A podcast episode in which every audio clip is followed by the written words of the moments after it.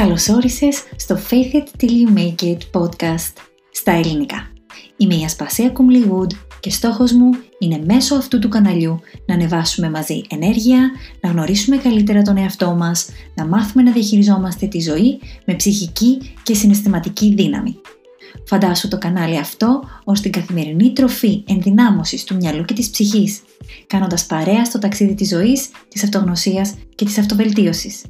Είμαι πεπισμένη ότι μπορούμε να είμαστε ο εαυτός μας 100%, μπορούμε να έχουμε τις ανάγκες μας ικανοποιημένες στο full και συγχρόνως να φωτίσουμε μαζί τον κόσμο αυτό.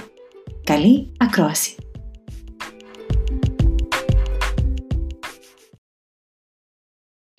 Καλώς ήρθατε σε άλλο ένα επεισόδιο για το podcast μου, το Faith It Till You Make It. Και ίσως το σημερινό podcast να είναι το πιο δύσκολο, σε εισαγωγικά, που μπορεί να έχω κάνει. Και λέω δύσκολο όχι γιατί... Ε, όχι για κανένα λόγο, από το γεγονός ότι θα μιλήσω για κάτι, για ένα θέμα το οποίο θεωρείται ευαίσθητο, όπως το θέμα της υγείας και σίγουρα δεν θα μιλήσω για αυτό ως κάποιος expert, ως κάποιος γιατρός, αλλά μέσα από τη δική μου προσωπική εμπειρία, η οποία, μέσα από, τον, μέσα από τον τρόπο μέσα από τον οποίο εγώ βιώνω και βλέπω τη ζωή, μέσα από μία πιο φιλοσοφική, υπαρξιακή, ψυχολογική, πνευματική, εσωτερική ε, σκοπιά και όχι τόσο προφανώς από την ιατρική, διότι ούτε γιατρός είμαι, ούτε εξπέρ είμαι, ούτε ερευνήτρια είμαι. ελπίζω λοιπόν να ακούσετε αυτά που έχω να πω και να τα λάβετε μέσα από εκείνη την σκοπιά. Τη σκοπιά του, της προσωπικής α, δοκιμασίας, της προσωπικής δυσκολίας, όπου ως ένα βαθμό όλοι μας, μα όλοι μας, περνάμε. Και στο συλλογικό ασυνείδητο ενδεχομένως κάποιες δυσκολίες, κάποιες δοκιμασίες που μου αρέσει εμένα να τις αποκαλώ, μπορεί για κάποιους ε, να θεωρούνται κάποιες δυσκολίες πιο δύσκολες, πιο σημαντικές από άλλες. Η αλήθεια όμως είναι ότι για τον άνθρωπο που τα βιώνει, ποτέ δεν μπορούμε να ξέρουμε πόσο σημαντική, μεγάλη ή μικρή ήταν αυτή η δυσκολία. Και όλοι μας βιώνουμε δοκιμασίες και δυσκολίες. Δεν απευθύνουμε μόνο σε κάποιον ο οποίος ε, αυτή τη στιγμή έχει κάποια ασθένεια ή κάποια νόσο, απευθύνομαι σε όλους γιατί όλοι μας περνάμε μία δοκιμασία. Γιατί ο τρόπος έτσι μέσα από τον οποίο βλέπω εγώ τη ζωή και την καταλαβαίνω και μπορεί αύριο ή σε ένα μήνα ή σε ένα χρόνο να λέω κάτι άλλο σε αυτή τη φάση, στην πορεία που βρίσκομαι αυτή τη στιγμή θεωρώ ότι οι δοκιμασίες έρχονται για να μας δοκιμάσουν τη δύναμη, να δοκιμάσουν τη δύναμη την οποία ήδη έχουμε. Είναι παράλληλες με το που βρισκόμαστε. Και οι δυσκολίες που μπορεί εσύ να περνάς αυτή τη στιγμή μπορεί να είναι στα οικονομικά σου. Μπορεί να είναι στα οικογενειακά, στα ερωτικά. Καμία δυσκολία η δοκιμασία δεν είναι λιγότερη ή μεγαλύτερη από κάποια άλλη. Οπότε στόχος μου είναι με αυτό το βίντεο και με αυτό το podcast να κινητροδοτήσω και να εμπνεύσω ενδεχομένως όλους εμάς και τον εαυτό μου πάνω απ' όλα αυτά που λέω πολλές φορές κάθομαι και τα ακούω και τα διαβάζω για να τα θυμάμαι για να μας βοηθήσω, για να βοηθηθούμε όλοι μαζί να εμπνευστούμε μέσα από μια μεταφορική πορεία λοιπόν έτσι όπως έχω βιώσει εγώ την νόσο του καρκίνου του μαστού η οποία ξεκίνησε ως μια διάγνωση πέρσι τον Ιούλιο και συνεχίζει μέχρι σήμερα. Κάποια στιγμή φέτος τον Ιούλιο το γιορτάσαμε και είπαμε ε, διαβάζω και τα μήνυματά σας παράλληλα. Ε, μπορεί και να κλάψουμε κιόλας, δεν πειράζει. Ε, φέτος τον Ιούλιο λοιπόν την, την γιορτάσαμε ως μία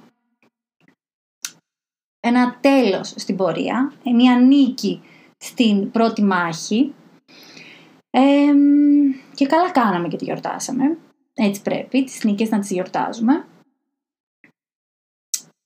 Αλλά η πορεία αυτή δεν σταματάει εδώ. Θέλω λοιπόν να σας πω πώς τη βίωσα πέρσι και πώς τη βιώνω φέτος. Θα προσπαθήσω να δώσω και κάποιες λεπτομέρειες ενδεχομένως για την νόσο, αλλά θέλω να θυμάστε ότι κάτι το οποίο δεν το ήξερα όταν ξεκίνησα ε, να μαθαίνω πληροφορίες ε, για την νόσο αυτή και τον τρόπο μέσα από τον οποίο ε, η δυτική ιατρική κυρίως ε, την ε, θεραπεύει. Έμαθα λοιπόν ότι κάθε καρκίνος, και όχι μόνο κάθε καρκίνος, αλλά κάθε καρκίνος μαστού είναι τελείως διαφορετικός. Υπάρχουν πολύ διαφορετικοί τύποι. Δεν είναι μόνο ένας. Παλιά, 20 χρόνια πριν, μπορεί όντως να ήταν ένας, να τον θεωρούσε η ιατρική ως ένα. Τώρα πλέον όμως δεν είναι έτσι. Είναι πολύ πιο εξελιγμένα τα πράγματα και διαχωρίζονται τα χαρακτηριστικά. Άρα, ε, θα σας δώσω και κάποιες πληροφορίες σχετικά με το πώς εγώ ποια ήταν η δικιά μου τέλος πάντων, ο δικός μου τύπος της νόσου, αλλά μην κρατήσετε τα τεχνικά. Δεν έχουν τόσο νόημα. Τα τεχνικά είναι τεχνικά και υπάρχουν διεθνή πρωτόκολλα που ανά τον κόσμο όλοι οι γιατροί κάνουν τα ίδια. Λοιπόν, μία δοκιμασία έρχεται παράλληλα με τη δύναμή μας και παράλληλα με αυτά τα οποία έχουμε ζητήσει και έχουμε θελήσει στη ζωή μας. Ασυνείδητα φυσικά. Είναι δοκιμασία σημαίνει κάτι ανεξήγητο. Δεν μπορεί κανείς να εξηγήσει. Και αν κάτι το οποίο έχω καταλάβει είναι ότι δεν έκανες, δεν έκανα ποτέ κάτι το οποίο να άξιζε όσο σκληρή και να είναι αυτή η δοκιμασία. Άρα λοιπόν ξεκινάω με αυτό το πρώτο μάθημα, το οποίο ενδεχομένως στην αρχή να μην το είχα δει έτσι. Ε, πολλές φορές, όταν έρχεται μια σφαλιάρα, λέμε γιατί, γιατί σε μένα, αφού είμαι τόσο καλός άνθρωπος, είμαι αυτό, είμαι εκείνο, είμαι τ' άλλο, είμαι καλή στη δουλειά μου, είμαι καλός, είμαι καλή σύζυγος, καλή φίλη, γιατί, ε, και είναι απολύτως λογικό το ένα κομμάτι του εαυτού μας. Είμαστε πολύ πολύ και πολύ διαστατικοί, multidimensional, έχουμε πολλές διαστάσεις, μήκη, πλάτη και βάθη ως άνθρωποι, κάποια κομμάτια μας είναι πάρα πολύ λογικό να αισθανθούν έτσι. Οπότε και εγώ έτσι πέρσι πέρασα ένα κομμάτι της διαδρομής αυτής προσπαθώντας να εξηγήσω τι μπορεί να έκανα για να το φέρω αυτό. Και η κουβέντα αυτή δεν θα φτάσει πουθενά, αν ξεκινήσει έτσι. Γιατί το μόνο που μπορεί να καταφέρει κανείς όταν ψάχνει να κατηγορήσει τον εαυτό του ή τους άλλους, πολλές φορές το κάνουμε και αυτό, προσπαθούμε να, επειδή δεν αισθανόμαστε καλά μέσα μας, δεν αισθανόμαστε ήρεμοι με αυτό που μας συμβαίνει, θέλουμε να με το, να δακτυλοδεικτήσουμε τέλος πάντων και να πούμε μα πώς, κάπως πρέπει να εξηγηθεί όλο αυτό.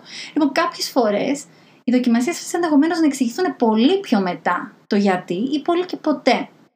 Άρα λοιπόν θα έλεγα ότι για μεγάλο χρονικό διάστημα πέρασα την, ε, έτσι θα την αποκαλέσω σαν αυτοτιμωρία το να προσπαθούμε να κατηγορήσουμε ή να βρούμε μέσα στον ίδιο μας τον εαυτό το τι μπορεί εμείς να κάναμε για να το αξίζουμε αυτό. Οπότε καταρχάς να πω ότι αυτό είναι το πρώτο μάθημα. Το ότι δεν κάνουμε τίποτα, δεν έχουμε κάνει τίποτα το οποίο μπορεί να αξίζει μια δοκιμασία. Οι δοκιμασίες έρχονται, έτσι όπως εγώ τις καταλαβαίνω, για να μας... όχι απλά να μας κάνουν πιο δυνατούς. Η δύναμη είναι σχετικό το πώς κανείς την ορίζει. να μας κάνουν πιο αληθινούς, θα έλεγα. Μέσα σε αυτή την πορεία είδα πολλά κομμάτια του, της προσωπικότητας της ασπασίας, τα οποία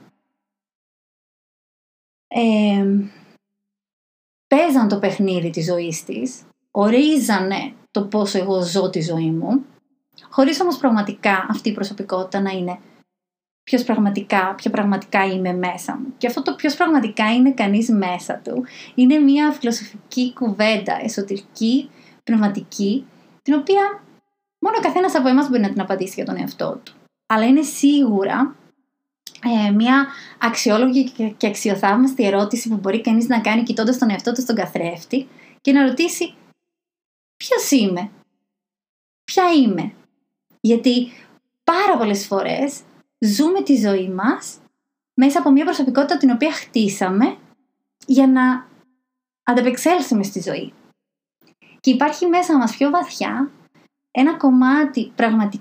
μιας πραγματικής έτσι, προσωπικότητας με α, βαθιά πίστη, γνώση, α,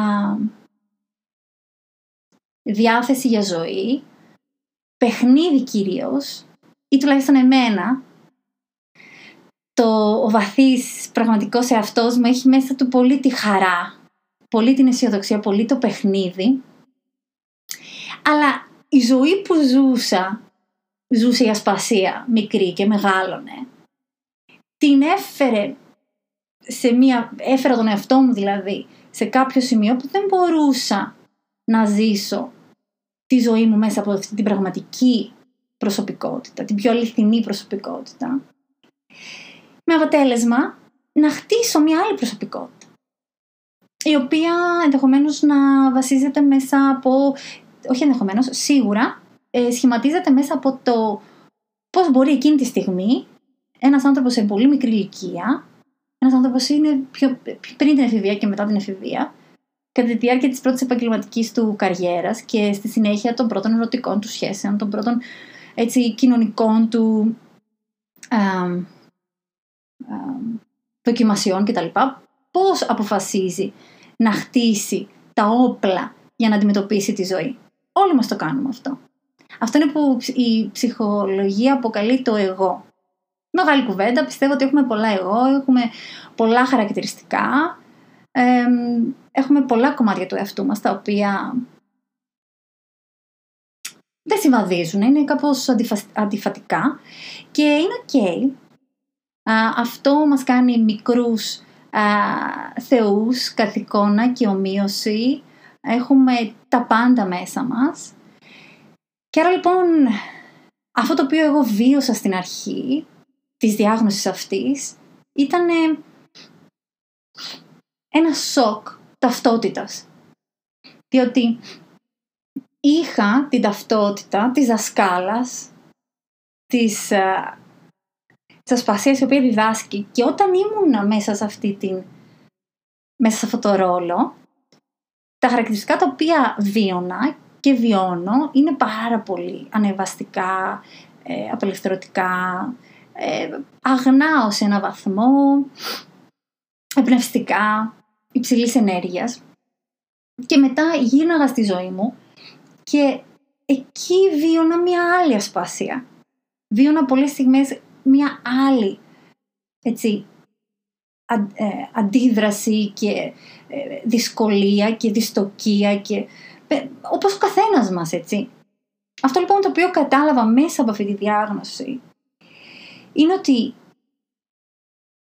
ο πραγματικός με αυτός εκφρασόταν με πολύ ωραίο τρόπο και, με, και κάθε μέρα τι καλύτερα μέσα από το πάθος μου και τη χαρά μου για παιχνίδι, για μοίρασμα, για όλοι μαζί να ανέβουμε και να απαντήσω και εγώ τις ερωτήσεις τις οποίες έχω για τη ζωή και μέσα από τις δικές μου απαντήσεις να βρούμε τις δικές σου απαντήσεις και όλοι μαζί να απαντηθούμε και γενικά να παίξουμε και να υπάρχει έτσι ένα φαν και μετά υπήρχαν πολλές στιγμές όπου υπήρχε μια έτσι άλλη προσωπικότητα, άλλη ενέργεια. Οπότε με το που ήρθε η διάγνωση, ένα από τα πρώτα πράγματα που είπα στον Έρικ, στον άντρα μου ήταν ότι δεν το πιστεύω.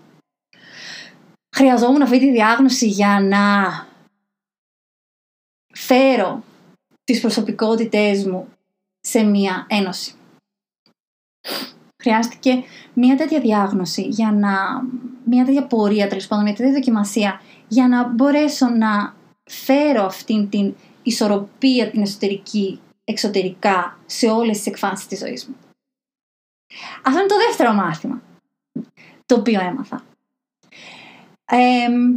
Στα πρακτικά της υπόθεσης, γιατί υπάρχουν και άλλα μαθήματα, στα πρακτικά της υπόθεσης, γιατί ξέρω ότι θα με ρωτήσετε, είναι ότι καταρχάς ψηλαφίζεστε.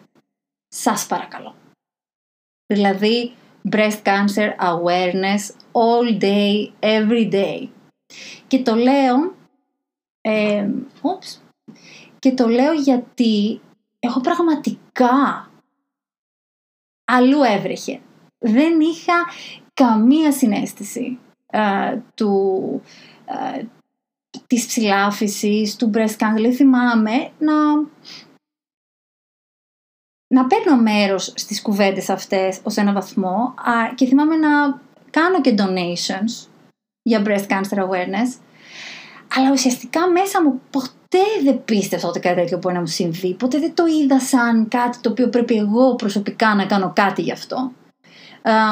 και ενώ ήμουν πάρα πολύ ε, συνειδητοποιημένη σχετικά με άλλα γυναικολογικά θέματα, όπως είναι το τεσπάπ, όλες τις άλλες τέλος πάντων γυναικείες περιοχές, τις οθήκες, τη, ε, τη μήτρα και όλα αυτά. Αυτά ήμουν πάντα πάρα πολύ προσεκτική και η αλήθεια είναι ότι ήμουν πάντα πάρα πολύ προσεκτική γιατί κάποιος πολύ κοντινός μου είχε περάσει μια περιπέτεια και οπότε κάπως από μικρή ηλικία είχε εγγραφεί ότι ξέρεις κάτι, αυτό πρέπει να το προσέχω, ας πούμε. Όχι με φόβο, καμία σχέση. Έτσι. Απλά ήμουν πάντα πάρα πολύ σωστή και μη σου πω κιόλας ότι πολλές φορές πήγαινα και νομίζω στην Αμερική σου λένε κάθε τρία χρόνια. Εγώ πάντως πήγαινα κάθε χρόνο.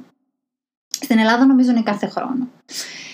Αλλά όσον αφορά το μαστό δεν ε, μου πέρασε ποτέ από το μυαλό. Ποτέ δεν είχα και θέματα ψυχολογικά, ας πούμε, με το στήθος μου. Πάντα θεωρούσα ότι μου αρέσει αυτό που έχω και it's ok και πάντα αισθανόμουν πολύ θηλυκή και κάπως δεν...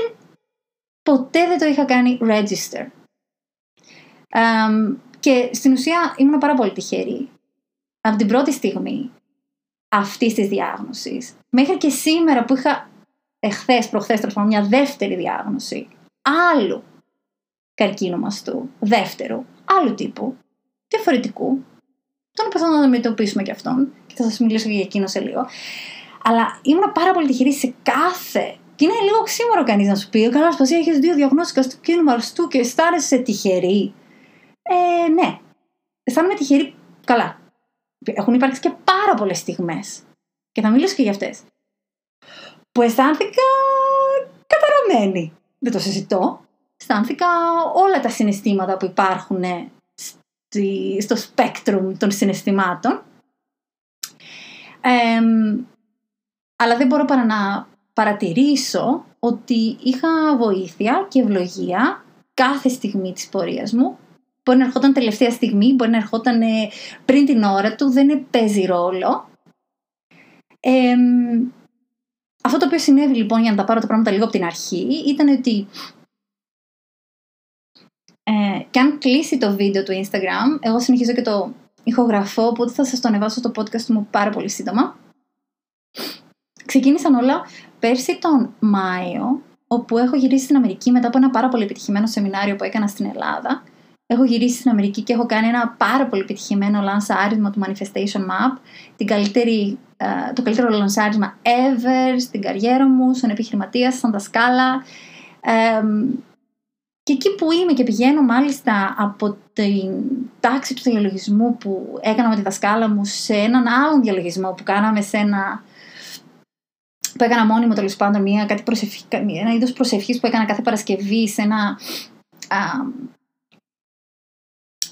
πώς, το, πώς το λέμε, σε ένα ashram, τέλος πάντων, σε ένα temple κάποιον Sikh, χωρίς να είναι θρησκεία μου ή να πιστεύω στη θρησκεία εκείνη, απλά πήγαινε εκεί γιατί κάπως με έκανε να αισθάνομαι καλά. Ήμουν στην πορεία λοιπόν από το ένα μέρος στο άλλο και εκεί που είμαι και οδηγώ, έρχεται μια κοπέλα η οποία πέφτει πάνω μου με το αυτοκίνητο και έχω ένα μικρό ατύχημα. Το ατύχημα ήταν τίποτα. Ένα τίποτα. Το αυτοκίνητο πολύ καλό αυτοκίνητο. Τέλος πάντων δεν έπαθα τίποτα παρά μόνο το σοκ του πρώτου ατυχήματος που μπορεί κανείς να πάθει δυστυχήματος με το αυτοκίνητο οδηγώ από το 2005, 15 χρόνια και ήταν το πρώτο μου ατύχημα. Λοιπόν, έτσι όπως είμαι και κάθομαι λοιπόν και γίνεται το ατύχημα, η ζώνη ε, που φοράω φυσικά οδηγώντας, όλοι φοράμε ζώνη, ε, το μεγαλύτερο βάρος τους, του έτσι, της, ε, ε, της κρούσης που δέχτηκε το σώμα μου ε, έγινε πάνω στο δεξί μαστό. Μια εβδομάδα, δύο αργότερα, δεν θυμάμαι ακριβώς, κάθομαι στον καναπέ, είναι 31 Μαΐου του 2019 πέρσι και βλέπω τηλεόραση. Και έτσι όπως βλέπω τηλεόραση, απλά ξύνομαι. Και έτσι όπως ξύνομαι, πιάνω ένα πάρα πολύ σκληρό όγκο. Που στα μάτια μου ήταν κάτι κιόλας ένα τεράστιος όγκος. Τελικά έμαθα ότι δεν ήταν τόσο τεράστιος για τα ιατρικά δεδομένα, αλλά ήταν τόσο εμφανής. Είχε την λεγόμενη ασβέστοση, η οποία εγώ προσωπικά πιστεύω ότι έγινε με το ατύχημα. Ήταν σε, σε πολύ αρχικό στάδιο, το οποίο ήμουν πάρα πολύ τυχερή, το οποίο το έπιασα τόσο νωρίς. Συνήθως δεν γίνεται αυτή η ασβέστοση. Καλά, σε κάθε άνθρωπο όπως έχω ξαναπεί. Είναι τελείως διαφορετικό, αλλά τόσο η ασβέστοση αυτή θα ήταν, ήταν ο μόνος τρόπος για να μπορέσω εγώ να το πιάσω μόνη μου, τυχαία, χωρίς καν ψηλάφιση. Γιατί δεν ήταν αρκετά μεγάλος ο όγκος για να ε, τον αισθανθείς θεωρητικά. Πηγαίνω αμέσως την ίδια στιγμή στο γιατρό, μέσα από το σύστημα της υγείας της Αμερικής, το οποίο είναι λίγο διαφορετικό από της Ελλάδας. Μη σας τα απολόγω. 16 Ιουλίου βγαίνουν τα αποτελέσματα της βιοψίας. Όπως και στην Ελλάδα και στην Αμερική υπάρχει κάποιο είδους πρωτόκολλο και ε, μια καθυστέρηση. Στα δικά μας μάτια καθυστέρηση, αλλά για την ιατρική αυτό είναι. Και οπότε 1,5 μήνα μετά παίρνω τη διάγνωση.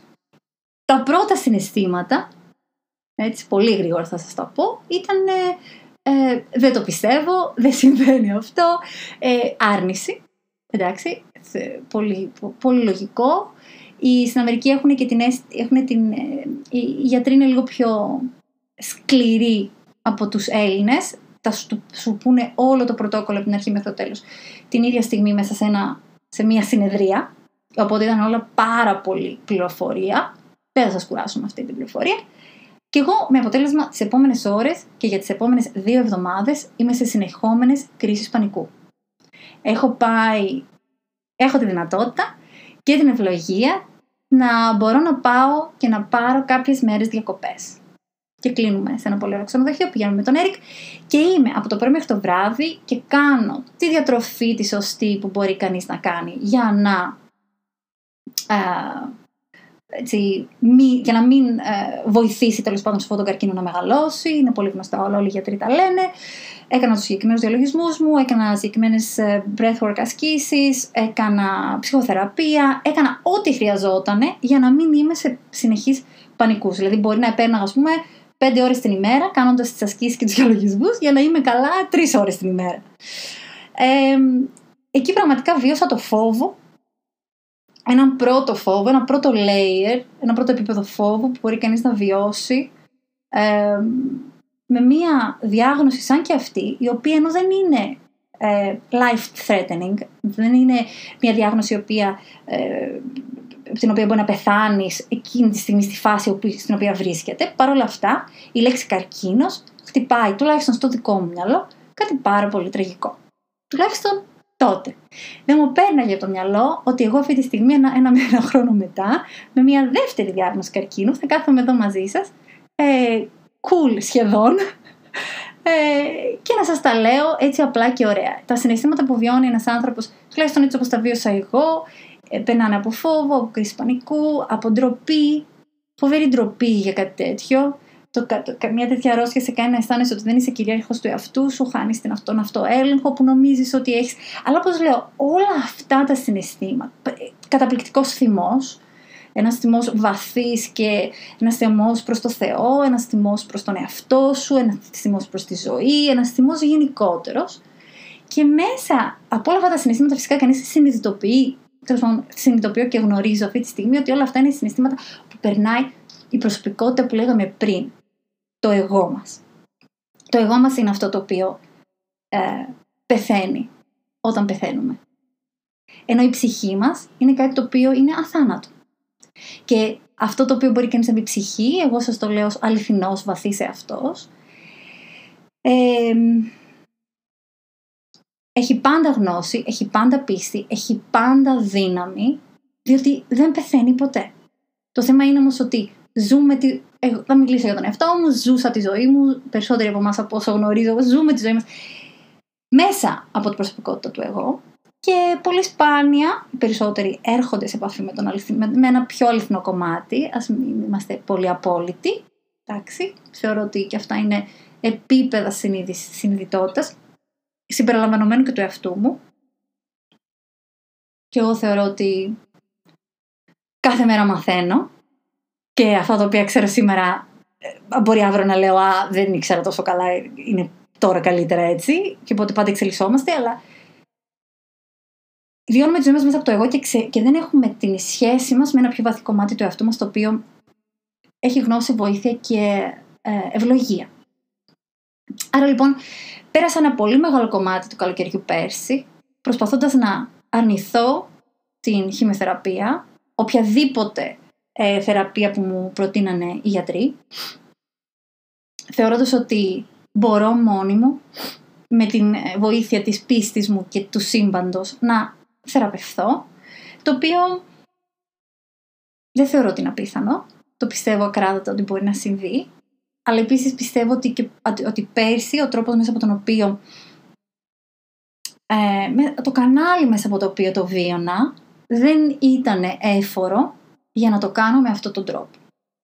Είχα πάρα πολλά συναισθήματα τα οποία ήταν πολύ μακριά από τον αληθινό εαυτό για, για να μπορέσω να, ε,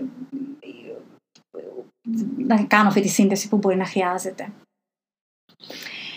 Για μένα τότε ήταν το, ένα από τα πρώτα μαθήματα ήταν ότι το σύμπαν, η ζωή, η ψυχή μας, η, η βοήθεια από τον ανώτερό μας σε αυτό, η βοήθεια από το σύμπαν μπορεί να έρθει μέσα από οποιαδήποτε μορφή το να θέλω να αυτοθεραπευτώ μόνη μου με το σύμπαν έχει και αυτό ένα κομμάτι εγωισμού. Και εκεί είναι που μιλάμε για το spiritual ego, το οποίο όσο πιο έτσι, light worker μπορεί να εννοείς τον εαυτό σου, όσο πιο ε, πολύ υπάρχει επιθυμία του να ζω μια πιο πεφωτισμένη και το λέω με πολύ ταπεινότητα τη λέξη αυτή πεφωτισμένη ε, διαδρομή της ζωής υπάρχει ο κίνδυνος σε όλους μας κάποιο spiritual ego. Οπότε τότε λοιπόν πέρασα αυτό το στάδιο, το οποίο όμως από την άλλη ήταν πάρα πολύ θεραπευτικό. Ήταν ένα στάδιο που έπρεπε να το περάσω για να αποδεχθώ αυτό το οποίο μου συμβαίνει. Χρειαζόμουν από τις 16 Ιουλίου μέχρι τις 17 Σεπτεμβρίου πέρσι για να αποδεχθώ να απελευθερώσω όσο περισσότερο γίνεται αυτά τα ε, δύσκολα συναισθήματα που πέρναγε η προσωπικότητά μου, ένα κομμάτι της προσωπικότητάς μου, για να μπορέσω μετά από διάφορες, ε, έτσι, δεν θα μπω σε λεπτομέρειες, δεν έχει νόημα, μετά από διάφορες έτσι, προσπάθειες, ήρθαμε στην Ελλάδα, είδαμε πάρα πολλούς γιατρούς, ήρθαμε γιατρούς στην Αμερική και μετά από πολλές κουβέντες με πολλούς γιατρούς, οι οποίοι μου είπαν το ίδιο πράγμα, όλοι, και στην Αμερική και στην Ελλάδα, αποφάσισα λοιπόν να το κάνω. Αποφάσισα να κάνω τη θεραπεία και να είναι αυτός ο τρόπος μέσα από τον οποίο ο ανώτερος μου εαυτός με βοηθάει για να έρθω στη θεραπεία και στο αποτέλεσμα που θέλω, το οποίο είναι να είμαι υγιής για εμένα, για τον εαυτό μου, για τον σύζυγό μου, για τους γονείς μου, για τη ζωή που θέλω να ζήσω, για το όνειρά μου, για όλα αυτά τα οποία θέλω να ε, εκπληρώσω. Άρα λοιπόν, ε, πήρα την απόφαση και θυμάμαι χαρακτηριστικά να λέω και στους μαθητές μου πέρσι και στους γονείς μου και στον εαυτό μου κυρίως ότι θα πιστέψεις σε αυτήν την θεραπεία. Θα πιστέψεις ότι είναι θεραπεία, θα πιάσει, θα εμπιστευτείς στην πορεία και θα απελευθερώσεις όσο περισσότερο μπορείς την ανάγκη σου να κοντρολάρεις και να ε, διατηρήσεις το status quo τη ζωή σου έτσι όπως είναι. Διότι η ζωή μου δεν θα ήταν η ίδια μετά από αυτή τη διάγνωση. Και υπήρχαν πολλά κομμάτια της συμπεριλαμβανομένου των μαλλιών μου, των φρυδιών μου, των ματόκλαδών μου, τα οποία πρέπει να πεθάνουν, να φύγουν για να έρθει κάτι καινούριο. Οπότε μέσα στις πρώτες χημειοθεραπείες ένα από τα μεγαλύτερα ε, τις μεγαλύτερες μου, ε, μεγαλύτερος μου στόχος ήταν να μπορέσω να επιτρέψω στον εαυτό μου να αφήσει αυτόν τον υποτιθέμενο έλεγχο που νομίζει το, η προσωπικότητά μας ότι έχει. Το εγώ μας έχει μια τεράστια ε, ε, δύναμη α, θέλησης, η λέξη δεν είναι, στα αγγλικά είναι will, στα ελληνικά είναι ε, έτσι μια ε, δύναμη θέλησης, ας πούμε, ότι θα τα καταφέρω ρε παιδί μου. Αλλά η, the will που έχει το ego μας δεν είναι αρκετά δυνατό σε σχέση με την δύναμη που έχει η, το αληθινό κομμάτι του εαυτού μας να αποδεχθεί να απελευθερώσει και πραγματικά να κάνει surrender, να... Ε, πώς το λέμε στα ελληνικά; Να παραδοθεί σε αυτό το οποίο του συμβαίνει. Και αυτό είναι, είναι πάρα πολύ δύσκολο για, το, για, για την προσωπικότητά μας, που είναι το λογικό μας στο μυαλό, να το αποδεχθεί. Άρα λοιπόν, πίστεψα στη θεραπεία, πήγαινα στη θεραπεία και έκανα ρέικι ας πούμε στο, στο χημειοθεραπευτικό ε, φάρμακο. Είχα βρει πάρα πολύ δύναμη μέσα από τη τεράστια πηγάδια δύναμης που μπόρεσα να βρω μέσα μου και πραγματικά ε, δεν, δεν έπεσα κατά τη διάρκεια των χημειοθεραπευτιών, προσπάθησα και ήμουν πάρα πολύ δυνατή αλλά το πιο δύσκολο κομμάτι ήταν να απελευθερώσω και να, ναι, να παραδεχθώ ότι πρέπει να παραδοθώ σε μια ανώτερη δύναμη. Στην ανώτερη δύναμη της ψυχής μου, του ανώτερου αυτού και του σύμπαντος, το οποίο πάντα σε καθοδηγεί, μαζί φυσικά με τη βοήθεια των γιατρών μου. Οι οποίοι παρεμπιπτόντως, η Ελένη Γαλάνη, στο Μετροπόλιταν, είναι μια καταπληκτική, σχεδιασμένη γιατρός για εμένα είναι ακριβώς έτσι όπως θα μπορούσε μόνο το σύμπαν και ο ανώτερος με αυτός να το δημιουργήσει για να μπορέσω να τη βρω και να κάνουμε αυτή την πορεία μαζί. Ναι, ακριβώς έτσι όπως φανταζόμουν ότι θα ήθελα να ήταν μια θεραπεύτριά μου. Οπότε ένα μεγάλο κομμάτι λοιπόν δυσκολίας δεν ήταν τόσο το να βρω τη δύναμη. Γιατί το κανάλι μου το κανάλι μέσα από το οποίο ζω τη ζωή μου έχει αυτή τη δύναμη, έχει αυτή την αισιοδοξία. Έχω αυτή την, ε, ε, την βαθιά πίστη στο θαύμα, στο σύμπαν, στον ανώτερο εαυτό, στον εαυτό. Στο, ε, το μεγαλύτερό μου ε, έτσι, μάθημα τέλος πάντων πέρσι, έτσι, Οκτώβριο-Νοέμβριο, ήταν η παράδοση. Έγινε λοιπόν το πρώτο επίπεδο της παράδοσης και θα με ακούσετε να λέω συνέχεια για επίπεδα θεραπείας, επίπεδα αυτογνωσίας, επίπεδα ε, κατανόησης, γιατί αυτό που τουλάχιστον εγώ έχω βιώσει και έχω καταλάβει είναι ότι η, το ίδιο σε εισαγωγικά μάθημα, θέλω να πω, η ίδια δοκιμασία που έρχεται να μας... Ο πόνος έχει μέσα του και την ευλογία. Όταν συνειδητοποιήσουμε ότι την ίδια στιγμή ο πόνος έχει την ευλογία, ο πόνος έχει ένα δώρο, μόλις μπορέσουμε βαθιά να το συνειδητοποιήσουμε, θα καταλάβουμε ότι ενδεχομένως ο παρόμοιος πόνος μπορεί να ξαναέρθει, αλλά με την έννοια του ε, ε, για να το ξαναδώ και άλλο πιο βαθιά και άλλο πιο βαθιά και να δεχθώ μεγαλύτερο δώρο και μεγαλύτερη ευλογία. Τώρα, το πόσο μεγάλη δυσκολία πρέπει κανείς να λάβει στη ζωή του για να τα καταφέρει και να βρει αυτό το δώρο, αυτό είναι άλλη κουβέντα για άλλο βίντεο, το οποίο θα το κάνουμε άλλη στιγμή. Προσωπικά πιστεύω ότι δεν χρειαζόμαστε τεράστια δυσκολία για να μάθουμε κάποια πράγματα, αλλά η ζωή προς το παρόν μου έχει δείξει ότι όσο ανεβαίνω επίπεδα, η δυσκολία ανεβαίνει. Θα δούμε όμως, εδώ είμαστε, θα το μαζί, θα το αποφασίσουμε. Αλλά μένω λοιπόν στο ότι ο πόνος έχει μέσα του την ευλογία και το δώρο. Άρα λοιπόν ένα πρώτο επίπεδο παράδοσης για μένα που με τις φίλες μου, τις uh, light workers, uh, Wolfpack, uh, κάνουμε surrender project από, το, από τότε που με θυμάμαι. Οπότε έχει, είναι πορεία το να μπορέσω να απελευθερώσω και να παραδοθώ και να εμπιστευθώ τελικά. Να εμπιστευθώ ότι αυτό ήταν το φάρμακο. Και όσο περισσότερο το αντιστέκομαι, τόσο περισσότερο δεν το παρα, δεν παραδίδω και τόσο περισσότερο μπορεί και να υποφέρω. Σίγουρα. Το μπορεί το είπα έτσι. Από ταπεινότητα. Άρα λοιπόν πέρασε η, η φάση της παράδοσης εκείνη η φάση της παράδοσης. Και ο καρκίνος, ε, ο όγκος, μειώθηκε. Ο όγκος ήταν, λέγεται, καρκίνος μαστού, όγκος HR2 positive. Είναι ένας τύπος. Μειώθηκε, μειώθηκε σε πάρα πολύ μεγάλο βαθμό. Πάρα πολύ γρήγορα. Κάποια στιγμή σταμάτησε να μειώνεται. Και για κάποια λίγη μικρή στιγμή μεγάλωσε ελάχιστα. Και μετά ξαναμειώθηκε, αλλά δεν εξαφανίστηκε.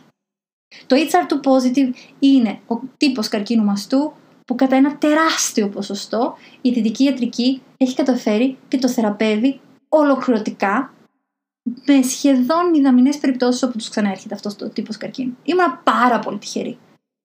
Αλλά στη δική μου την περίπτωση δεν έφυγε. Κάνουμε το χειρουργείο το Μάρτιο και στο χειρουργείο λάβαμε το Τζόκερ. Και θα το πω καλό Τζόκερ για ένα μεγάλο διάστημα της ζωής μου. Πλέον, τώρα άμα τα λέγαμε πριν από ένα μήνα, μάλλον δεν θα το έλεγα Τζόκερ, θα σας πω και γι' αυτό. Και βρέθηκε ότι ο HR2 positive έχει πραγματικά εξαφανιστεί. Η θεραπεία έπιασε, ωραία, αλλά βρέθηκε ένας άλλος τύπος καρκίνου, μαστού. Ένας τύπος ο οποίος δεν θεραπεύεται τόσο εύκολα.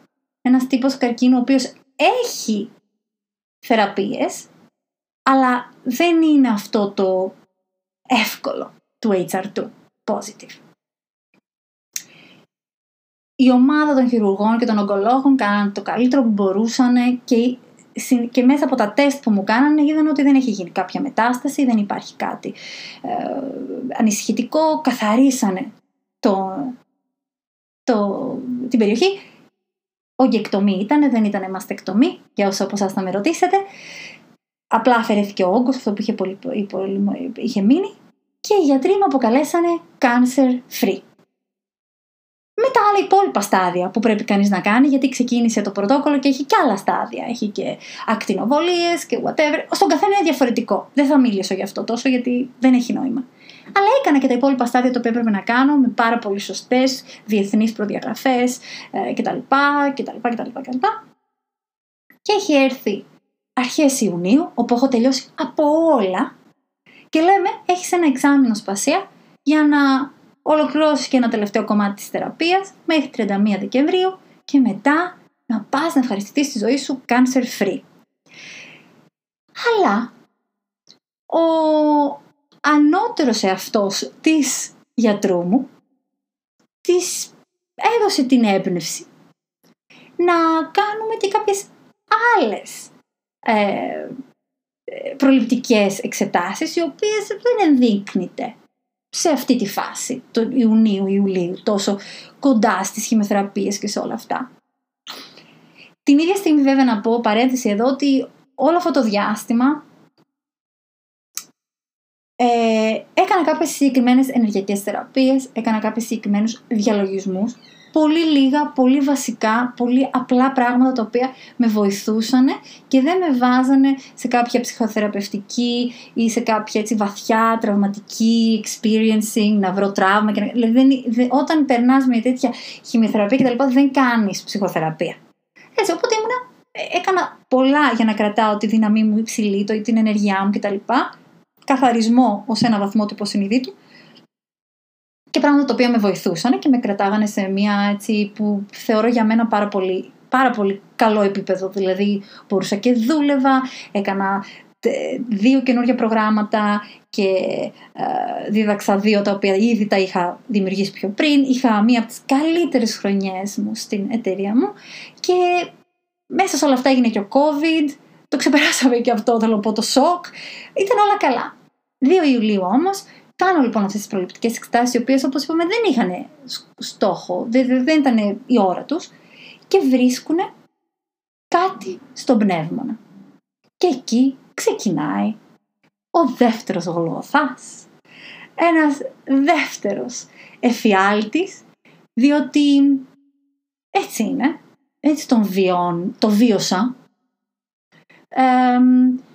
μια δεύτερο, ένα δεύτερο επίπεδο, ένα άλλο επίπεδο. ε, αποδοχής, ένα άλλο επίπεδο παράδοσης, ένα άλλο επίπεδο θεραπείας, γιατί όσο πιο βαθιά, αυτό ήθελα να πω πριν και το ξέχασα, όσο πιο βαθιά μπαίνουμε στην παράδοση και όσο πιο βαθιά μπαίνουμε βαθιά στον εαυτό μας και αρχίζουμε και επιτρέπουμε τα κομμάτια του εαυτού μας να αρχίσουν να, ε, να εκφράζονται από το βαθύ αυτό και αρχίζει και βγαίνει κάποιος είδου τραύμα ή οτιδήποτε έχει να βγει, ε, εκεί πέρα αρχίζουμε και έχουμε ε, ε, καλύτερη αυτογνωσία. Αρχίζουμε και γνωρίζουμε καλύτερα τον εαυτό μας. Αρχίζουμε και ε, μπαίνουμε σε μονοπάτια πνευματικής θεραπείας φιλο, φιλοσοφικής υπαρξιακής θεραπείας και όλα αυτά όπως βλέπετε σας τα λέω από τη μεριά πάντα το spiritual κομμάτι, το πνευματικό κομμάτι, το πρακτικά ψυχολογικό. οπότε Ιούλιο... Α, αλλά εγώ δεν το... Ναι, το αποτέλεσμα όμως δεν το πήρα παρά μόνο τέλος Ιουλίου. Γιατί για κάποιους λόγους δεν το πήρα. Έκανα λοιπόν τις διακοπούλες μου εγώ όλο τον Ιούνιο και όλο τον Ιούλιο διασκεδάζοντας και ζώντας τη νίκη του HR2 positive. Ε, περάσαμε καταπληκτικά. Ε, προλάβαμε και ε, ανακτήσαμε καινούργιες δυνάμεις. Ε, πώς το λένε, ευχαριστώ πραγματικά το σύμπαν, το Θεό και όλους τους ανώτερους τις ανώτερες δυνάμεις που πραγματικά μου, δόθηκε, μου δόθηκαν δύο μήνες απόλυτων διακοπών μαγικά, καταπληκτικά. Τέλος Ιουλίου λοιπόν με τις νέες μας δυνάμεις με τα νέα μας μια μαλλιά με το νέο μας μαύρισμα μου ήρθε και η περίοδος μου και άρχισα να αισθάνομαι και πάλι διαφορετικά. Έχασα και κάποια κιλά από τα φάρμακα άρχισα να αισθάνομαι ότι μπορώ να ξεκινήσω πάλι να γυμνάζομαι έρχεται η πνεύμονας θεματάκι label. Και ήταν κάτι πάρα πολύ μικρό όμως. Ήταν κάτι πάρα πάρα πάρα πολύ μικρό. Σε πολλά διαφορετικά σημεία.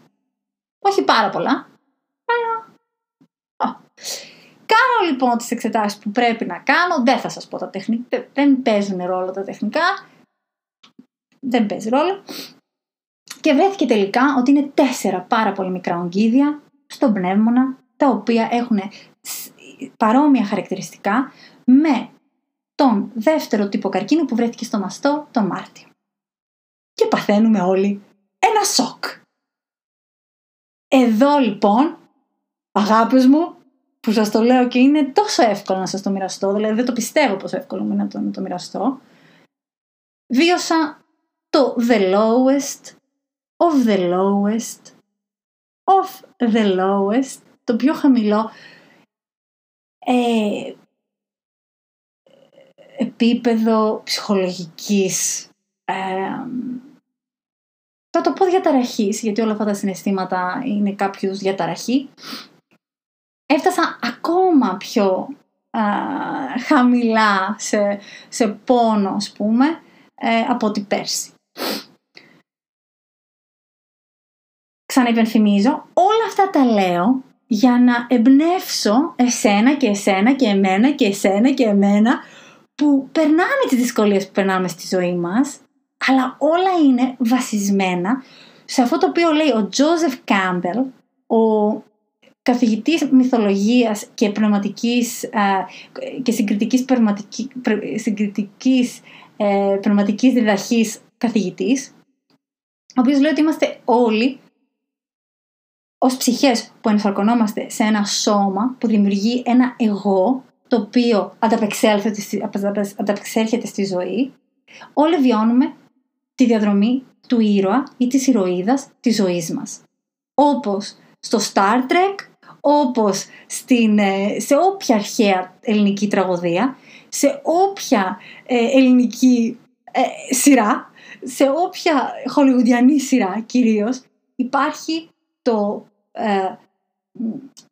στα αγγλικά λέγεται the arc of the protagonist, έτσι είναι το, η πορεία που κάνει ο πρωταγωνιστής για να περάσει την πύλη, έτσι, περνάει την πύλη, βρίσκει, έναν, ε, βρίσκει μια αντίσταση, δεν θέλει να λάβει τη, ε, την αποστολή που του δίνεται. Φανταστείτε οποιοδήποτε science fiction επιστημονικής φαντασίας βιβλίο ή ταινία που έχετε δει. Ο ήρωας δεν θέλει με τίποτα να πάρει στα χέρια του το να σώσει τη γη επειδή έρχεται ένας κομίτης που θα τη...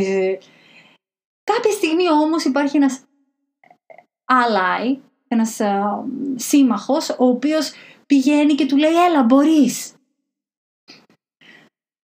Εγώ στη ζωή μου είχα πάρα πολλούς σύμμαχους. Πάρα πολλούς.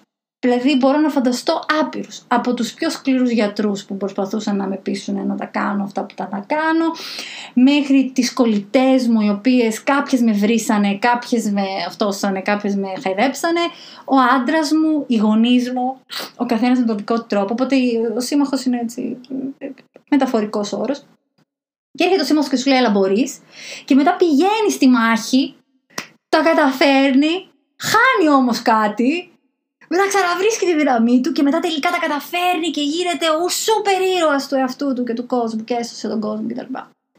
Ακριβώς αυτό είμαστε όλοι μας για τον εαυτό μας. Δεν σώζουμε αναγκαστικά κανέναν άλλον πέρα από τον εαυτό μας. αλλά στην πορεία μπορεί να εμπνεύσουμε, οκ. Είναι πολύ σημαντικό κομμάτι της δικής μου πορείας, αλλά είμαστε όλοι οι ήρωες και οι ηρωίδες της δικής μας διαδρομής στην πορεία του να βρούμε τα κομμάτια, τα υπεράνθρωπα, τα αθάνατα, τα κομμάτια τα υψηλής πνευματικής ε, ποιότητας που όλοι έχουμε και μέσα από εκείνα να θεραπευτούμε, να θεραπεύσουμε, να προδεύσουμε, να δοκιμαστούμε, να μάθουμε, να εξελιχθούμε, να ξεπεράσουμε. Και το να ξεπεράσουμε το λέω πολύ συνειδητά δεν εννοώ ότι ξεπερνάμε σημαίνει κάτι πολύ σχετικό. Δηλαδή το να ξεπεράσω τη δοκιμασία μου δεν σημαίνει αναγκαστικά μόνο ότι βρήκα μια λύση και έχω πάει στην άλλη μεριά. Το ε, ξεπερνάω μπορεί να σημαίνει ότι απλά έμαθα να παραδίδομαι και ότι θέλει ας γίνει. Μπορεί και αυτό να είναι το ξεπερνάω. Μπορεί να είναι ξεπερνάω το γεγονός ότι αποδέχομαι αυτό το οποίο ε, μου συμβαίνει. Εντάξει, φυσικά το θεμητό είναι να το ξεπεράσω και όλα να βρω και τη λύση και να προχωρήσω μετά και να το θυμάμαι σαν μια ανάμνηση. Πάντως, μην ξεχνιόμαστε, ξεπερνάω δεν είναι μόνο αυτό. Είναι για τον καθένα μας κάτι πολύ προσωπικό, κάτι πολύ διαφορετικό, γιατί ο καθένας μας έρχεται εδώ, του έρχεται μια δοκιμασία, όπως είπα πριν, η οποία είναι παράλληλη με τη δύναμή του. Είναι παράλληλη με τη δύναμή του. Και θα ξεπεράσει ένα κομμάτι αυτής. Κανείς δεν ήρθε στη γη αυτή για μία ζωή να γίνει ε, ο υπερήρωας της ταινίας ή του βιβλίου ή της, της, του θρησκευτικού βιβλίου ή whatever. Είναι σχετικό. Για τον καθένα μας είναι τελείως διαφορετικό. Οπότε γι' αυτό και πολλές φορές όταν μιλάς σε ένα κοινό και είναι πολύ διαφορετικά τα, τα, τα σημεία στα οποία ζει ο καθένας, έτσι μην ξεχνάμε ότι ο καθένας είναι τελείως διαφορετικός. Αλλά σίγουρα ο στόχος είναι να ξεπεραστεί. Γιατί μπορούμε. Μπορούμε να το ξεπεράσουμε. Άρα λοιπόν το lowest of the lowest of the lowest στην ε, δική μου πορεία και παρεπτόντως όποιος θέλει να διαβάσει αυτό το βιβλίο του, του Joseph Campbell εμένα μου έχει αλλάξει τη ζωή μου. Εγώ το διάβασα σε, στο film school που έκανα στο Los Angeles, αλλά είναι απίστευτα ψυχοθεραπευτικό βιβλίο. λέγεται The Hero's Journey από τον Joseph Campbell και το προτείνω ανεπιφύλακτα. Το lowest of the lowest of the lowest ήταν λοιπόν στο νοσοκομείο που κάνω τη βιοψία στον πνεύμονα και μου λένε μάλλον ασπασία είναι καρκίνος. Η ταχεία, ε, η, ταχεία έδειξε, η ταχεία βιοψία έδειξε ότι μάλλον είναι καρκίνος και εκείνη τη στιγμή α, δεν το πίστευα καθόλου. Όταν σας λέω καθόλου, καθόλου. Είχα περάσει τις προηγούμενες μέρες που περιμέναμε τα αποτελέσματα και περιμέναμε ε, με μια βαθιά ηρεμία. και με μια βαθιά γνώση ότι όλα θα πάνε καλά. Και για κάποιο λόγο το όλα θα πάνε καλά το θεώρησα στο μυαλό μου ότι δεν έχω καρκίνο άλλο. Ε, η δύναμη που αισθανόμουν και η ηρεμία που είχα όλο αυτό το διάστημα μέχρι και τη βιοψία ήταν κάτι άλλο. Ήταν κάτι το οποίο το κέρδισα πέρσι. Ήταν κάτι το οποίο ήρθε μαζί με μια οριμότητα και με μια... Ε, ε, αυτό που έρχεται μετά από την παράδοση και την αποδοχή είναι αυτό μια ηρεμία. Μια ηρεμία όπου το εγώ σου έχει λίγο ηρεμήσει αρκετά πάρα πολύ. Έχει ηρεμήσει, δεν λέει τα ίδια πράγματα, ε, σε αφήνει να χαρίσει τη ζωή σου, δεν σου λέει αυτές τις σκέψεις, τις ε, κουραστικές και τις αποσυντονιστικές και τις σκέψεις οι οποίες σε βγάζουν από την ουσία της ζωής σου και από το πραγματική πορεία και την πραγματική φύση της ζωής η οποία βαθιά, πολύ βαθιά πιστεύω μέσα μου ότι είναι ε, χαρούμενη, χαρμόσυνη είναι η φύση της ζωής. Άσχετα αν ζούμε σε έναν κόσμο όπου υπάρχει ο πόλεμος, η δυστυχία και η φτώχεια και η πείνα και ο COVID και ο Τραμπ ως Αμερικανός ε, πρόεδρος αλλά ε, η βάση, το πιστεύω ότι η βάση της ζωής είναι χαρά. οπότε είχα μια ηρεμία. Έκανα πάρα πολλά πράγματα για να την έχω αυτή την ηρεμία. Έκανα το διαλογισμό μου κάθε μέρα. Κάποια άλλη στιγμή θα σας πω και άλλα πολλά από αυτά τα οποία έχω κάνει, τα λέω σε όλα μου τα προγράμματα. Ε, πάντως έκανα συγκεκριμένους διαλογισμούς οι, οι οποίοι απελευθέρωναν το βαθύ αυτό και επέτρεπαν το οποιοδήποτε τραύμα να έρθει στην επιφάνεια. Τραύμα το οποίο μπορεί να μην έχω δει, τραύμα το οποίο, επειδή δεν, έκανα πλέον, δεν έπαιρνα πλέον χημειοθεραπεία, έκανα trauma therapy με το δικό μου τρόπο για να εμφανιστεί περαιτέρω το, το, το, το, το οποιοδήποτε άγχος ή πνευματικό, πρακτικά, ψυχολογικό ε, κομμάτι το οποίο μέσα υπέφερε κτλ. Ε, οπότε βρήκα αυτή την ηρεμία. Έρχεται και αυτό εκεί ήθελα να καταλήξω, ότι δεν παίζει ρόλο πόση ηρεμία έχεις κατακτήσει στη ζωή σου, διότι όταν σου πούνε τι μάλλον έχεις ξανά καρκίνο, καλά και να σου το πούνε και πρώτη φορά το ίδιο είναι. Ε, δεν ξέρω, εγώ την πρώτη φορά, όπως σας είπα, είχα βιώσει πανικό. Τη δεύτερη φορά βίωσα το φόβο του θανάτου. Σε ένα άλλο επίπεδο όμως. Σε ένα άλλο επίπεδο το οποίο όπως λέει και ο Έρικ ποτέ δεν νομίζει ότι θα μπορέσουμε ποτέ να βιώσουμε πραγματικά το φόβο του θανάτου στη... και να το ξεπεράσουμε στο όλο το μεγαλείο γιατί είμαστε κατά βάση ego, προσωπικότητα η οποία βιώνει τη γη στη ζωή. Η ψυχή δεν μπορεί να βιώσει τη, γη, τη ζωή στη γη χωρίς την προσωπικότητα, το ego. Άρα η δουλειά μας σε αυτή τη γη, σε αυτή τη ζωή είναι να σμιλεύουμε την προσωπικότητα του ego, ώστε να μπορεί να πηγαίνει όσο πιο κοντά γίνεται στην ψυχή. Αυτό που λέμε είμαι στο κέντρο μου, αυτό που λέμε α, βιώνω την ηρεμία, περισσότερο από ότι την ανησυχία. Οπότε βίωσα το φόβο του θανάτου. Το οποίο μπορεί για κάποιους από εσάς να ακουστεί πάρα πολύ μακάβριο και σας καταλαβαίνω. Έχω υπάρξει εκεί που είστε και ξέρω ακριβώς πόσο μακάβριο μπορεί να ακούγεται. Αλλά είμαι εδώ για να σου πω ότι δεν είναι και τόσο μακάβριο. Είναι απολύτως ανθρώπινο. Απολύτως. Ήταν το πιο ανθρώπινο κομμάτι μέσα μου το οποίο βίωνε αυτό το φόβο. Δεν ήταν ψυχή μου, δεν ήταν, βαθύς, δεν ήταν ο αληθινός βαθύς αυτός, ε, ήταν το ανθρώπινο κομμάτι που θέλει να επιβιώσει και να κατακτήσει τη γη, που έχει φιλοδοξίες, έχει όνειρα, έχει αγαπημένους, έχει γονείς, έχει άντρες, έχει άντρα, έναν άντρα, έχει σκύλο, έχει όλα αυτά τα οποία έχει, ε, στο όνομά του έχει όνομα κτλ. κτλ. Οπότε νομίζω ότι ε, έτυχε κιόλας στη στιγμή που βίωνα αυτόν τον φόβο να ήταν στο δωμάτιο και ο άντρας μου και η μαμά μου και ο μπαμπάς μου. Οπότε το βιώσαμε όλοι μαζί και θέλω να σου πω εδώ ότι για μένα ένα από τα πιο βαθύ ψυχοθεραπευτικό κομμάτι αυτής της εμπειρίας ήταν το ότι είπα δυνατά μην φύγετε. Διότι ένα από τα κομμάτια της προσωπικότητας ε, που έχει ο, ο καρκίνος, αν μπορώ να δώσω στον καρκίνο μια προσωπικότητα, ε, όχι τη δική μου, αυτή που θεραπεύω, υπάρχει και ο, σαν ενέργεια, ας πούμε, που μόνο του αισθάνομαι εγώ, με το δικό μου το μυαλό και τις δικές μου εμπειρίες, ότι έχει μια προσωπικότητα. Είναι ότι η προσωπικότητα αυτή με βλέπετε η μύτη μου λίγο τρέχει είναι γιατί έχω πάρει χημεθεραπεία σήμερα και παθαίνω ένα μικρό αλλεργικό. Δεν κλαίω. Όχι πως αν έκλαιγα δεν θα το έκανα ανοιχτά, θα το έκανα.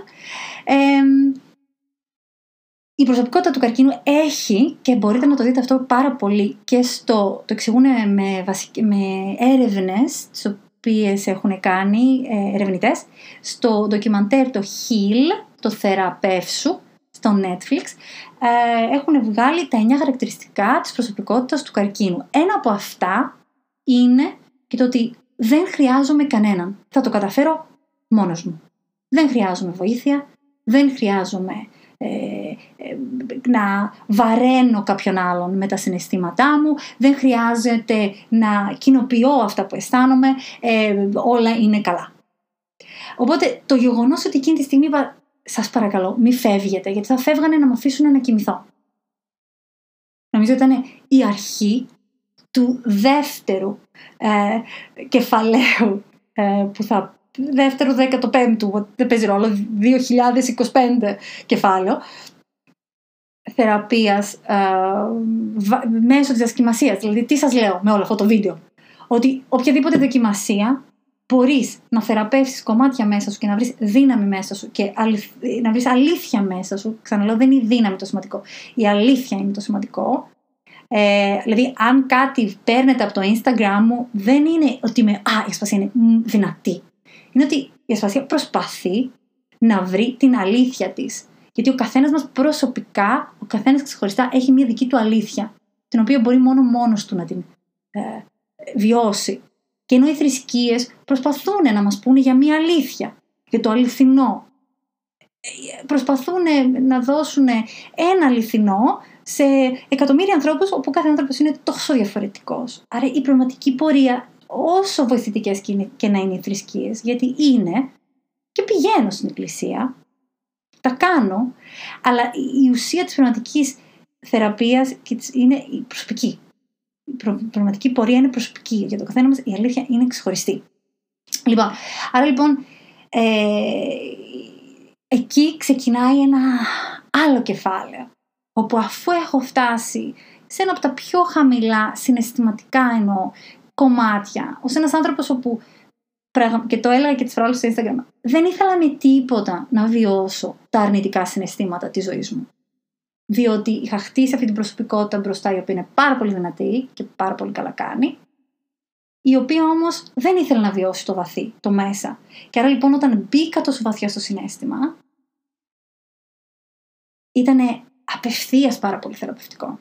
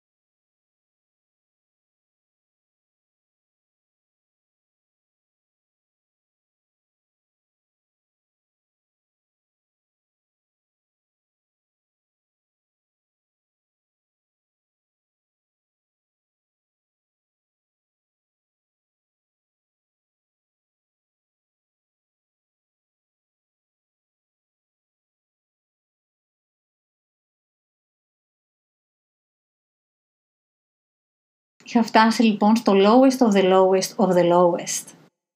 Και εδώ έχει ένα μεγάλο ενδιαφέρον. Τι βρήκα μέσα σε αυτό το lowest of the lowest. Κρατάμε ένα το κρατούμενο, ότι εγώ ως άνθρωπος δεν ήθελα να βιώνω τα βαθιά μου συναισθήματα. Αυτά τα οποία χαρακτηρι... η προσωπικότητά μου που ήταν πάρα πολύ δυνατή, αισιόδοξη κτλ. χαρακτήριζε ως αρνητικά. Πολλοί από εσάς δεν είσαστε σαν και εμένα. Τα βιώνετε, τα αισθάνεστε, τα εκφράζετε, τα φωνάζετε και πάρα, μα πάρα πολύ καλά κάνετε. Υπάρχουν υγιείς και λίγο λιγότερο υγιείς τρόποι για να τα εκφράσω, αλλά τουλάχιστον τα εκφράζετε. Και είναι πάρα πάρα πάρα πολύ καλό. Μην επιτρέψετε ποτέ σε κανέναν να σας πει ότι δεν πρέπει να αισθάνεστε. Πολλά παιδιά μεγαλώνοντας σε πολλές οικογένειες μαθαίνουν ότι δεν είναι ασφαλές το να εκφράζουν αυτό το οποίο αισθάνονται και δημιουργούν προσωπικότητες οι οποίες είναι πιο δυνατές και πιο σκληρές από την πραγματική τους φύση που μπορεί να είναι μια πιο συναισθαντική. Μπορεί να είσαι και εσύ μία από αυτούς ή ένας από αυτούς, μπορεί και όχι, μπορεί να το καταλάβεις πιο μετά, μπορεί να το έχεις ήδη συνειδητοποιήσει. Η αλήθεια είναι όμως ότι αυτό που περνάω και πέρναγα δεν το περνάω μόνο εγώ, σίγουρα. Στα παιδιά πολλοί έχουμε βιώσει αυτό το λεγόμενο gaslighting, το οποίο είναι ότι δεν είναι ασφαλές να αισθάνομαι αυτό που αισθάνομαι και να σου πω κάτι, αυτό το οποίο αισθάνεσαι δεν είναι αλήθεια σου μαθαίνει το περιβάλλον σου ότι αυτό το οποίο αισθάνεσαι δεν είναι αλήθεια. Άρα αρχίζεις και δεν εμπιστεύεσαι αυτό το οποίο αισθάνεσαι. Και αρχίζεις και δημιουργείς μια προσωπικότητα και ένα ραντάρ το οποίο χτίζει το τι μπορεί να πρέπει να αισθάνεσαι μέσα από τα φίλτρα, που, μέσα από φίλτρα τα οποία φιλτράρουν την, την πραγματικότητα γύρω σου. Πώς το αντιμετωπίζει η μαμά μου, πώς το αντιμετωπίζει ο μπαμπά μου, πώς το αντιμετωπίζει η δασκάλα μου, πώς το αντιμετωπίζει η γιαγιά μου, ο παππούς μου, ο αδερφός μου, η νάνη μου, η αυτό μου, whatever, με, τον οποιοδήποτε έχω μεγαλώσει. Και πάλι είναι ok. Γιατί μπορούμε να ενηλικιωθούμε και να θεραπεύσουμε αυτό το κομμάτι της παιδικής ε, παρεξήγησης. Διότι αν οποιοδήποτε γονέας συνειδητοποιούσε αυτό που λέμε αυτή τη στιγμή, δεν θα το έκανε. Προφανώς και το κάνουν ασυνείδητα. Γιατί τους το έκανε και η μαμά τους, και η γιαγιά τους, και οι προπάπους τους κτλ. Άρα λοιπόν, τι διαμάντια βρήκα όταν επιτέλους επέτρεψα στον εαυτό μου να πάει ακόμη πιο βαθιά στο συνέστημα. Είπαμε, αυτό τώρα είναι μια πορεία ενός χρόνου, έτσι. Δεν ήταν απλό. Καλά, πορεία πολλών χρόνων που ε, έχει φτάσει εδώ, αλλά μιλάω συγκεκριμένα για την πιο δύσκολη φάση αυτής της πορείας.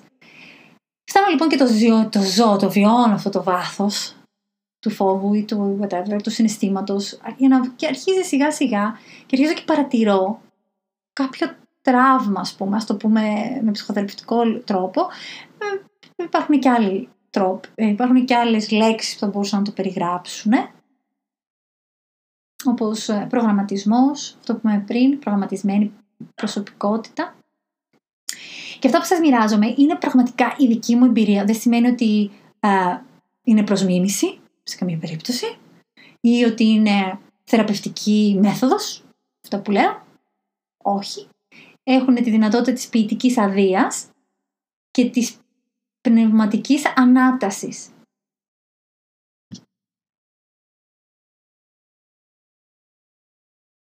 Μέσα σε αυτό λοιπόν το ταξίδι, μέσα στα βαθιά συναισθήματα, άρχισα λοιπόν να αποδέχομαι όλα αυτά τα οποία αισθάνομαι και άρχισα να βλέπω τι λέει αυτό το μικρό παιδί αυτός, ή τι λέει αυτή η προσωπικότητα. Και σε κάποια φάση, αυτό το οποίο είδα μέσα, αυτό για να θα με ρωτήσετε, το έκανα μέσα από διαλογισμούς και πνευματική καθοδήγηση με κάποιον άλλο. Κάναμε ένα ταξίδι με ανοιχτά τα μάτια, πιο διαλογιστικό, όπου μέσα από λίγο τα αρχέτυπα, το υποσυνείδητο, τη φαντασία και διάφορα άλλα, έτσι πιο, ας πούμε, μια πιο πνευματική διάθεση, μια ποιητική διάθεση, να δούμε αυτά τα αρχέτυπα του τραύματος των συναισθημάτων. Και αυτό το οποίο είδα ήταν την προσωπικότητα που κατά λάθος είχα χτίσει μικρή. Γιατί έτσι νόμιζα ότι πρέπει. Και αυτή η προσωπικότητα είχε μέσα της πάρα πολύ πόνο είχε μέσα της πάρα πολύ... Ε, είχε βιώσει αδικία, είχε βιώσει παρεξήγηση, είχε, είχε, είχε, είχε παρεξηγήσει πράγματα που, που του είχαν πει, είχε πιο αρσενική ενέργεια, να σας πω την αλήθεια. Ήταν λίγο πιο άντρα αυτό που έβλεπα. Τέλος πάντων, δεν παίζει ρόλο. Έχουμε μέσα μας και αρσενική και θηλυκή ενέργεια, τα έχουμε τα πάντα. Ήταν πληγωμένος και ήταν και έτσι λίγο είχε παρεξηγήσει το τι μπορεί να του είχε μάθει η ζωή. Το είχε πάρει λίγο στραβά, είχε θυματοποιηθεί, ας πούμε. Και μέσα από τον πόνο που βίωσα τον τελευταίο ένα μήνα, μπόρεσα επιτέλους και το είδα έξω από μένα. Και το είδα. Το αισθάνθηκα ότι αυτό κάποτε μπορεί να ήταν μέσα μου, μπορεί να ήταν μέσα από τον τρόπο που βίωνα τη ζωή μου και τις σχέσεις μου, τις αποφάσεις που έπαιρνα στη ζωή μου. Αλλά επιτέλους πρώτη φορά το είδα έξω από μένα. Και για μια στιγμή νόμιζα ότι ήταν δαίμονας. Αλλά ε, επί των πλήστων δεν υπάρχουν οι δαίμονες. Είναι ε, πόνος στο μέσα μας. Στο, τον οποίο τον φοράμε σαν μάσκα. Και κάποια στιγμή, κάποια στιγμή, αν είμαστε τυχεροί, εύκολα, αν είμαστε τυχεροί, δύσκολα, γιατί και τα δύο είναι τύχη, και τελικά το βλέπεις, είδα αυτή τη μάσκα έξω από μένα. Και συνειδητοποίησα ότι τη φόραγα κάποιες στιγμές. Κάποιες στιγμές δεν την αναγνώριζα κιόλας, γιατί ήταν λίγο τρομακτικό αυτό το οποίο ε, έβλεπα σε αυτή την προσωπικότητα. Αλλά επί το πλήστον γυρνάει και μου λέει αυτή η προσωπικότητα, γιατί έκανε έναν διάλογο με τον εαυτό μου, έναν ψυχοθεραπευτικό διάλογο με τον εαυτό μου και του λέω, δεν του λέω τίποτα βασικά, τον αναγνωρίζω. Και γυρνάει και μου λέει, τι θες από μένα; Φύγε. Και του λέω, θέλω να σε καταλάβω. Θέλω να σε βοηθήσω. Παιδιά, τη στιγμή που είπα στον ίδιο μου τον εαυτό, γιατί μιλάμε τώρα με το κομμάτια του εαυτού μας, έτσι, λίγο του τρελού, αλλά εντάξει έτσι είναι. Έχουμε μέσα μας πολλά, ε, πολλά αρχέτυπα. Μαλάκωσε, λίγο.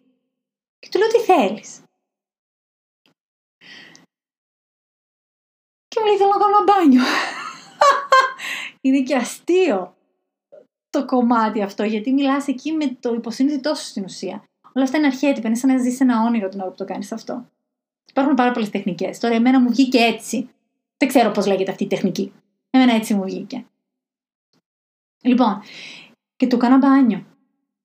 Το έκανα, μπήκα σε διαλογιστικό μυαλό με ανοιχτά τα μάτια και έβλεπα τις, τις, τις προσωπικότητες και τις ενέργειες και αυτό το ότι εγώ ως πραγματικός εαυτός μου δεν, δεν θέλω να ζω από εκείνη το κανάλι, το κανάλι του πόνου. Θέλω να αλλάξω την ιστορία της ζωής μου. Δεν θέλω να ζω από το κανάλι του πόνου, της αδικίας και της παρεξήγησης. Και ενώ μπορεί να μην ξέρω ακριβώς πότε δημιουργήθηκε, μπορεί να έχω μία εικόνα και μπορεί μέσα στα επόμενα, ελπίζω, 80 ε, χρόνια που θα ζω, να ε, το βρω. Δεν έχει σημασία όμως, γιατί το, η σημασία έχει το ότι το, το, μίλησα αυτό του κομματιού του εαυτού μου της προσωπικότητας. Το μίλησα, το είδα, το αναγνώρισα, δεν το φοβήθηκα πια. Σταμάτησα να το καταπιέζω και να το αφήνω κρυμμένο πίσω στα αρνητικά του συναισθήματα, να προσπαθεί να μου μιλήσει και εγώ απλά να το αγνώ. Γιατί φοβάμαι να το δω, γιατί φοβάμαι να το νιώσω. Και είναι πολύ φοβιστικό. Αν είσαι εκεί και το έχεις βιώσει αυτό, ξέρεις πόσο φοβιστικό μπορεί να είναι, αλλά δεν είναι αλήθεια αυτός ο φόβος. Διότι με το που τον είδα, το είδα αυτό την ενέργεια, αυτή την προσωπικότητα, ήταν καχεκτικό, σκελετωμένο. Ήταν ε, καημένο. Και ήταν ένα κανάλι το οποίο ήθελε να μου πει κάτι, το οποίο μπορούσα να το θεραπεύσω εγώ. Γιατί ήταν δικό μου, δεν ήταν κάτι έξω από μένα. Και το έκανα το τάισα και κάποια, τον τάισα για κάποια στιγμή αυτός θυμήθηκε ποιος είναι. Και θυμήθηκε ότι δεν είναι αχόρταγος. Και ότι θέλει να ε, να ζήσει και, θε, και είδε την παρεξήγηση και μου την εξήγησε και μου την είπε και τα συζητήσαμε. Και κάποια στιγμή βγήκε και μου λέει θέλω να ζητήσω συγγνώμη στο μικρό σπασάκι που όταν μεγάλωνε της έλεγα πράγματα τα οποία δεν ισχύουν για τη ζωή. Η ζωή είναι πιο ωραία από αυτό. Εκείνη τη στιγμή υπήρξε μια ένωση. Αυτή η ένωση έχει διατηρηθεί μέχρι και σήμερα, 20 μέρες μετά, όπου υπάρχει μια ακόμα πιο βαθιά ηρεμία, μια ακόμα πιο βαθιά ε, αυτό βασικά που ε, αναδύθηκε μέσα από αυτήν την συνάντηση και, την, και τη θεραπεία ήταν η εμπιστοσύνη. Ξαφνικά δεν υπήρχε τίποτε άλλο παρά μόνο εμπιστοσύνη. Εμπιστοσύνη ότι αυτό το οποίο συμβαίνει, αυτό το οποίο συμβαίνει είναι ε, μέρος ενός καλού. Όλο αυτό το οποίο συμβαίνει στη ζωή μας, η δοκιμασία της είναι μέρος κάποιου καλού. Δεν είναι κάτι που έρχεται να μας δοκιμάσει για να μας πληγώσει. Και με το που βρέθηκε αυτή η εμπιστοσύνη σε αυτό το καλό,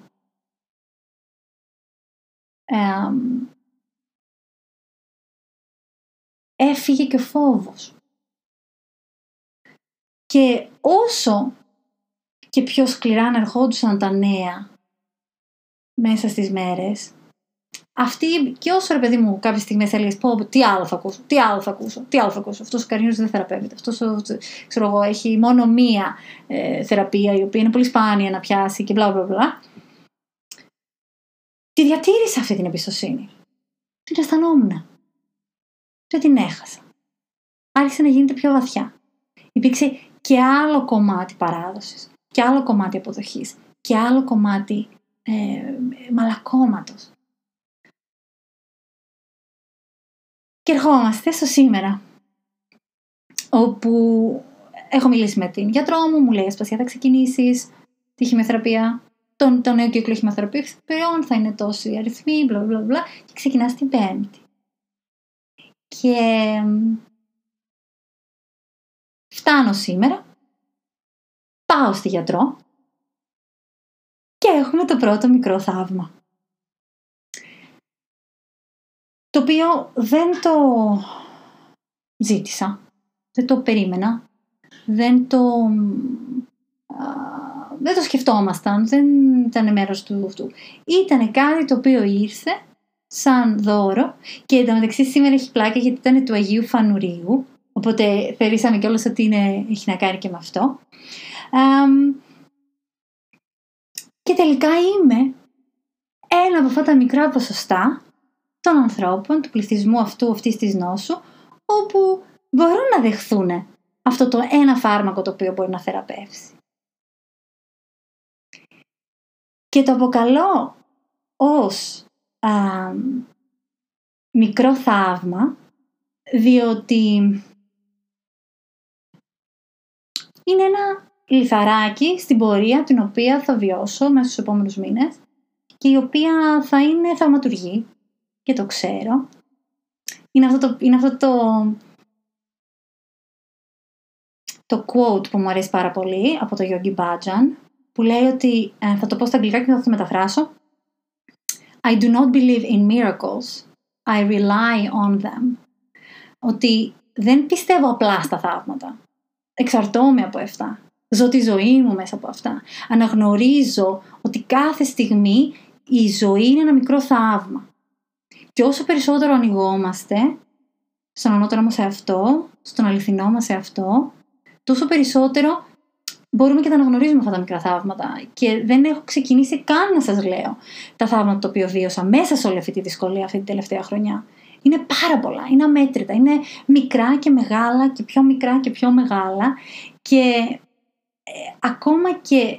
Ε, οπότε αυτό το οποίο είδαμε σήμερα ήταν ένα μικρό θαύμα το οποίο μας δίνει πολύ μεγαλύτερη ελπίδα όμως αυτό το οποίο έλεγα και σε ένα σημερινό μου post είναι ότι θα διατηρήσω τη χαρά και το κέντρο μου και την αισιοδοξία και την πίστη και όλα αυτά χωρίς αναγκαστικά να πρέπει να περιμένω ένα συγκεκριμένο αποτέλεσμα. Δηλαδή το τάδε φάρμακο να λειτουργήσει ή το τάδε.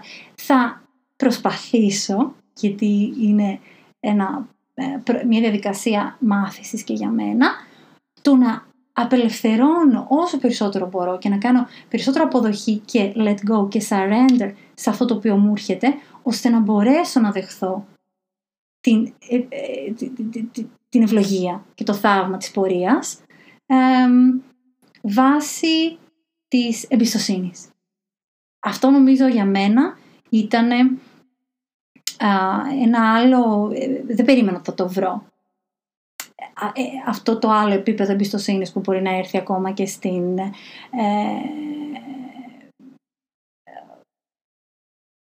μέσα σε μία ας πούμε τόσο δύσκολη φάση. Έτσι όπως το βλέπεις από τα μάτια του, του εγώ. Διότι δεν χρειάζεται να είναι δύσκολο.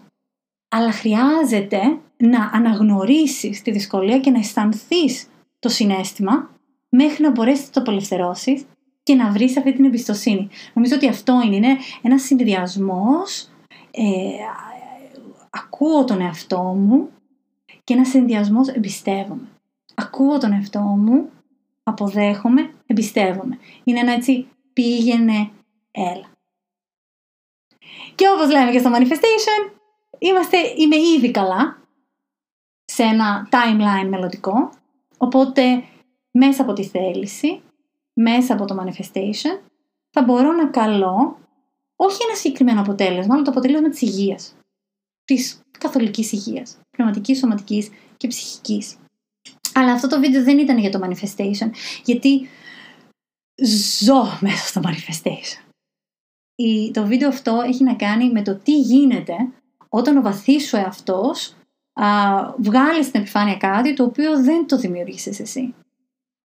Τι γίνεται τότε; Τότε βρίσκεις την αποδοχή, την, απελευτήν ε, παράδοση που λέω εγώ και την, ανοίγεις την καρδιά σου και τα αυτιά σου για να δεις την πορεία που ανοίγεται μπροστά σου γιατί πάντα έχουμε καθοδήγηση. Κάποιος εδώ γράφει για τον, για τον θρησκευτικό μας Θεό. Το πιστεύω όλο αυτό εννοείται. Εξαρτάται πώς ο καθένας μας βλέπει αυτήν την καθοδήγηση.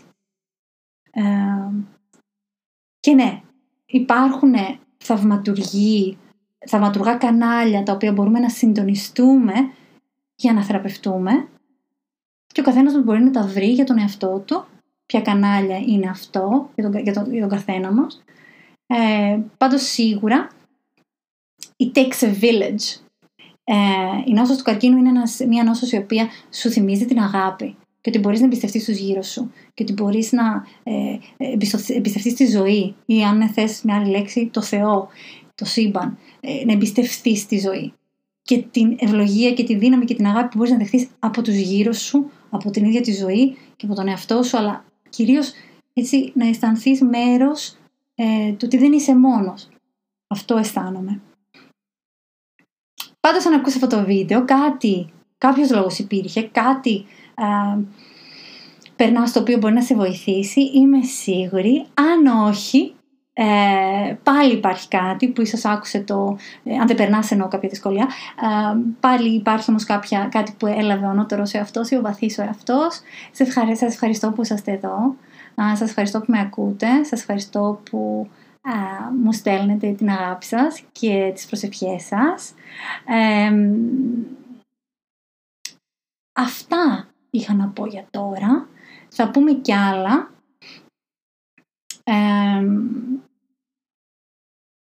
θα πούμε κι άλλα πάνω σε αυτό. Α, σας αγαπώ, σας ευχαριστώ. Δεν το θεωρώ καθόλου δεδομένο που είστε εδώ. θα προσπαθήσω να είμαι όσο πολύ ε, αυθεντική και αληθινή και να το μοιραστώ αυτό μαζί σας όσο περισσότερο γίνεται και τα ξαναλέω.